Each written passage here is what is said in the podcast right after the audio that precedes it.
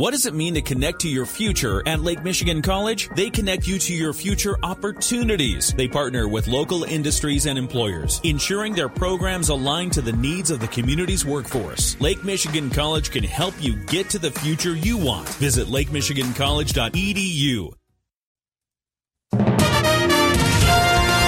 WSJM News Now. This is the 5 o'clock news block on News Talk Sports 94.9 WSJM. Brought to you by the Town Crier Wire. Download that free local news app today. The Berrien County Board of Commissioners has opted not to apply for a $2 million U.S. Justice Department grant designed to reduce violence. At a meeting this morning, U.S. Attorney Mark Totten told commissioners the grant could be used flexibly as decided by the county. The goal was to create community programs to strike at the root cause of violence. Commissioner Rayante Bell said applying would help the county serve all communities, especially those where violence is a problem. There are a lot of people my age and a lot of people that look like me that really has lost faith in the public's ability to protect and provide services for the community in which they serve. Berrien County Sheriff Paul Bailey said with police short staffed countywide, it's important to try to prevent violence in communities where it's a problem, namely Benton Harbor, Benton Township, and Niles. However, public comments suggested the grant is anti gun. Also, commissioners were concerned the grant would be going to the health department and not police, with some questioning why it should go through the county at all. Commissioner Bob Harrison read the writing on the wall. If indeed this is not the time to go down this path with this grant, I think we as commissioners need to consider what path we want to go down because it will not go away without some type of concerted community effort. And clearly, we're not ready for that at this point in time. Commissioner Chokwe Pitchford said addressing violence doesn't mean taking guns away from people. He said there's a societal rot that's led to a breakdown in values. Still, other commissioners balked. Chair Mac Elliott suggested applying with a stipulation the county could back out before any funds are awarded, but that was rejected. In the end, the grant was tabled with an understanding the county could apply in the next round of funding. Meanwhile, the Berrien County Board of Commissioners has accepted a grant to pay for new playground equipment at Silver Beach County Park. The $850,000 Spark grant from the state will be matched with 259,000 of county funds for the project. And County Parks Director Jill Adams told commissioners back in February it's time for new playground equipment at the county's most visited attraction. That playground is 30 years old. It's held up fantastically. It's past its lifespan, and we continue to put funding into it for improvements every year and replacement parts. Now we can look at here's some ideas as we are putting together the overall Silver Beach Master Plan, what we would like to see. Adams said the new equipment will incorporate a safety surface, accessibility features, and shade. She noted Silver Beach had 728,000 logged visitors in 2021, many of them children who make memories at that playground. With the grant now accepted, the new playground could be installed in the fall. Michigan State Police have released body cam footage of a traffic stop on I 94 near Paw Paw back on March 7th that resulted in the state's largest fentanyl bust. 25 year old Brahan Martinez Garcia of California was pulled over for having a black frame blocking his license plate and for driving erratically, and he consented to a search of the car after saying not everything in it was his. Got the really dry mouth, shaking, blurts out a story before I even asked him. A red bag with four bricks of fentanyl was found in the back of the car, and police learned about two more kilos of fentanyl in Michigan for a total seizure of six kilos of the drug worth $9 million. Martinez Garcia remains in the Van Buren County Jail awaiting trial. Congressman Tim Walberg has applied for around $13.5 million in federal funds from the House Appropriations Committee for projects throughout Berrien and Cass counties. Among them is $3 million for the construction of Berrien County's new 911 center. Walberg's application says the conjoined emergency operations and 911 public safety dispatch center would, quote, create more public safety jobs, better balance the presence of locations of county offices, and help support the local nuclear power plant emergency operations center in the event of a nuclear emergency. Walberg has also applied for $620,000 for the village of Michiana to replace a water mains on Creek Drive and Lakeshore Drive, as well as $2.1 million for the Niles Buchanan Trail connection $2 million for the Roosevelt Road Shared Use Path in Lincoln Township, 2.5 million for the implementation of a waterfront master plan in New Buffalo, and $3.2 million for a water plant in Marcellus. Walberg says he met with officials throughout the area about their needs before seeking these funds. Michigan Attorney General Dana Nessel has announced charges against six individuals involved in an insurance scam that she says harmed victims of auto crashes. Speaking today, Nessel said Michael Angelo of New Jersey started the scam in 2013 with a hotline that was supposed to connect those injured in crashes with treatment. Michael Angelo, a New Jersey native, along with his co conspirators, owned or controlled multiple legal and medical businesses to funnel accident victims through. He conspired with Dr. Shita Sinha, pharmacist Robert Presley, attorney Thomas Quartz, Hassan Fayyad, and Mohammed Ali Abraham to have their predetermined treatment plan followed with no regard to medical necessity. Nessel said victims received medically unnecessary treatments, including surgery that sometimes left them addicted to painkillers. Everything was billed to auto insurance companies. She said that put a drain on the no fault system and hurt patients. She urged anyone who may have been a victim of the scam to file a complaint online. Consumers Energy has announced it will not build a 20 mile high voltage power line through an area of Paw Paw Township as it had originally planned. The utilities plan generated opposition from Paw Paw area residents who said it would threaten their property. Consumer spokesperson Josh Paciorek tells us due to the controversy, the plan's now changed. We're going to choose a new route to build this line. Our mission remains the same. We want to find a prudent route that we can build this line in order to serve the future growth of the county. Consumers Energy has not identified a new route. Paciorek says that's under review and there's no timetable to announce. Anyone who wants to make comments or suggestions can contact the company.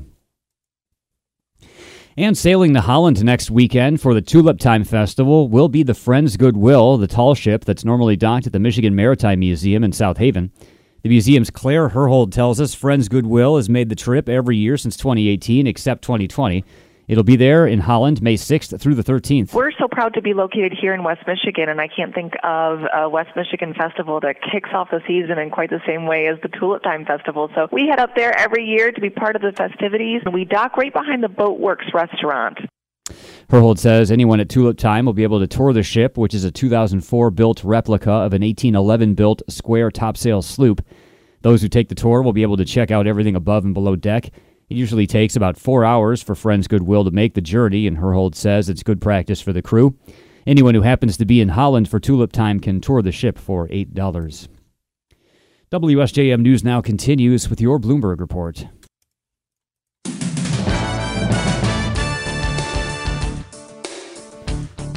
WSJM News now continues, brought to you by Imperial Furniture in Dowagiac, where furniture shopping is fun. The South Korean president spoke at the U.S. Capitol today, where he talked about the power of democracy and the threat of disinformation. More from ABC's Anne Flaherty in Washington. Addressing a packed chamber of U.S. senators and House lawmakers, President Yoon praised the U.S. for being a longtime defender of democracy, but he also warned that democracy around the world was at risk. In many parts of the world, false propaganda and disinformation are distorting the truth and the public opinion. Yoon received a standing ovation for that remark. Anne Flaherty, ABC News, Washington. A diabetes drug being tested for weight loss is poised to further upend obesity care. Drug maker Eli Lilly reported today the drug helped people with diabetes who were overweight or who had obesity lose up to 16% of their body weight over 17 months in a late stage trial. For those without the disease, the drug has prompted losses of more than 20% of body weight. Known as Mounjaro for diabetes use, the drug has been used off label for weight loss since last year. Lilly is applying for fast track approval from U.S. regulators. Analysts have predicted the drug could become one of the top selling drugs ever, with annual sales topping $50 billion. The U.S. economy grew at an annual rate of 1.1% in the first quarter, lower than the expectations of a 2% increase. GDP reflected increases in consumer spending, exports, federal government spending, state and local government spending, and non residential fixed investment. Here's ABC's Elizabeth Schulze with more. This report shows a slowdown when it comes to the American economy in the first three months of the year. 1.1% growth is a significantly slower pace than what we saw at the end of last year. In some ways, this is what the Federal Reserve here has been wanting. They want to see the economy cooling off so that inflation starts to come down but they're trying to cool the economy off just enough without tipping it into a full blown recession. Republican lawmakers in Kansas have enacted possibly the most sweeping transgender restroom law in the U.S. The GOP controlled legislature today overrode Democratic Governor Laura Kelly's veto of the measure. The vote in the House was 84 to 40 and gave supporters exactly the two thirds majority they needed to override Kelly's action. The vote in the Senate on Wednesday was 28 to 12, and the new law takes effect July 1st. At least eight other states have transgender restroom laws, mostly applying to schools. The Kansas law is different because it applies to more facilities, but also because it defines male and female and law based on a person's reproductive anatomy at birth. A ceremony has marked the renaming of a U.S. Army base in Virginia. More from ABC's Dave Packer. At a Virginia Army base formerly named after Confederate General Robert E. Lee. The CASCOM Soldier Choir is singing at a ceremony marking the changing of the name of the installation from Fort Lee to Fort Gregg Adams. Major General Mark Simerly saying black officers Lieutenant General Arthur Gregg and Lieutenant Colonel Charity Adams made significant marks in U.S. Army history. Despite growing up in a segregated nation, these two pioneers volunteered to serve that nation in uniform. Simerly affirming that their service demonstrates that courage is not confined or defined by a single race or gender. Dave Packer, ABC News. The first years of the COVID pandemic saw a huge decline in high school students having sex. That's according to a large government survey conducted every two years. And teen sex was already becoming less and less common before the pandemic. About three decades ago, more than half of teens said they'd had sex. In 2021, less than a third said they'd ever had sex. The Centers for Disease Control and Prevention today released reports analyzing latest findings from the survey. The pandemic kept many teens apart. Health experts note the lower rate comes at the same time that teens are reporting more social isolation.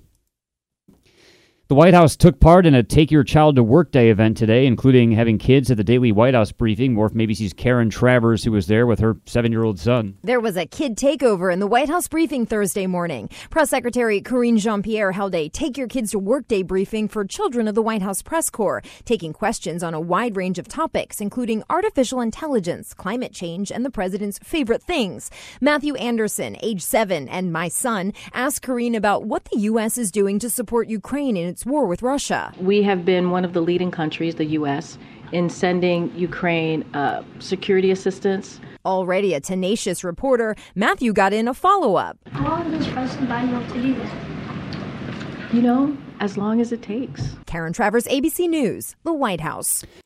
And politician turned popular daytime talk show host Jerry Springer has died. More from ABC's Jason Nathanson. Best known for his namesake talk show, The Jerry Springer Show, where crowds would chant his name while the guests would reveal some shocking truth and end up throwing punches. No, you got played. No. Because I'm a transgender female. Jerry Springer got his start in politics and law. After earning a law degree, he went to work on Robert F. Kennedy's presidential campaign, eventually ending up as mayor of Cincinnati. In the 80s, he worked in TV news, then started his talk show in 1991. Initially a political show, he and his producer revamped it into a shock format, and millions tuned in. It ran for 27 seasons, ending each episode with a final thought. Love can't just be an obligation. Jerry Springer was 79. Till next time, take care of yourself and each other. Jason Nathanson, ABC News, Hollywood. WSJM News Now continues with your weather forecast.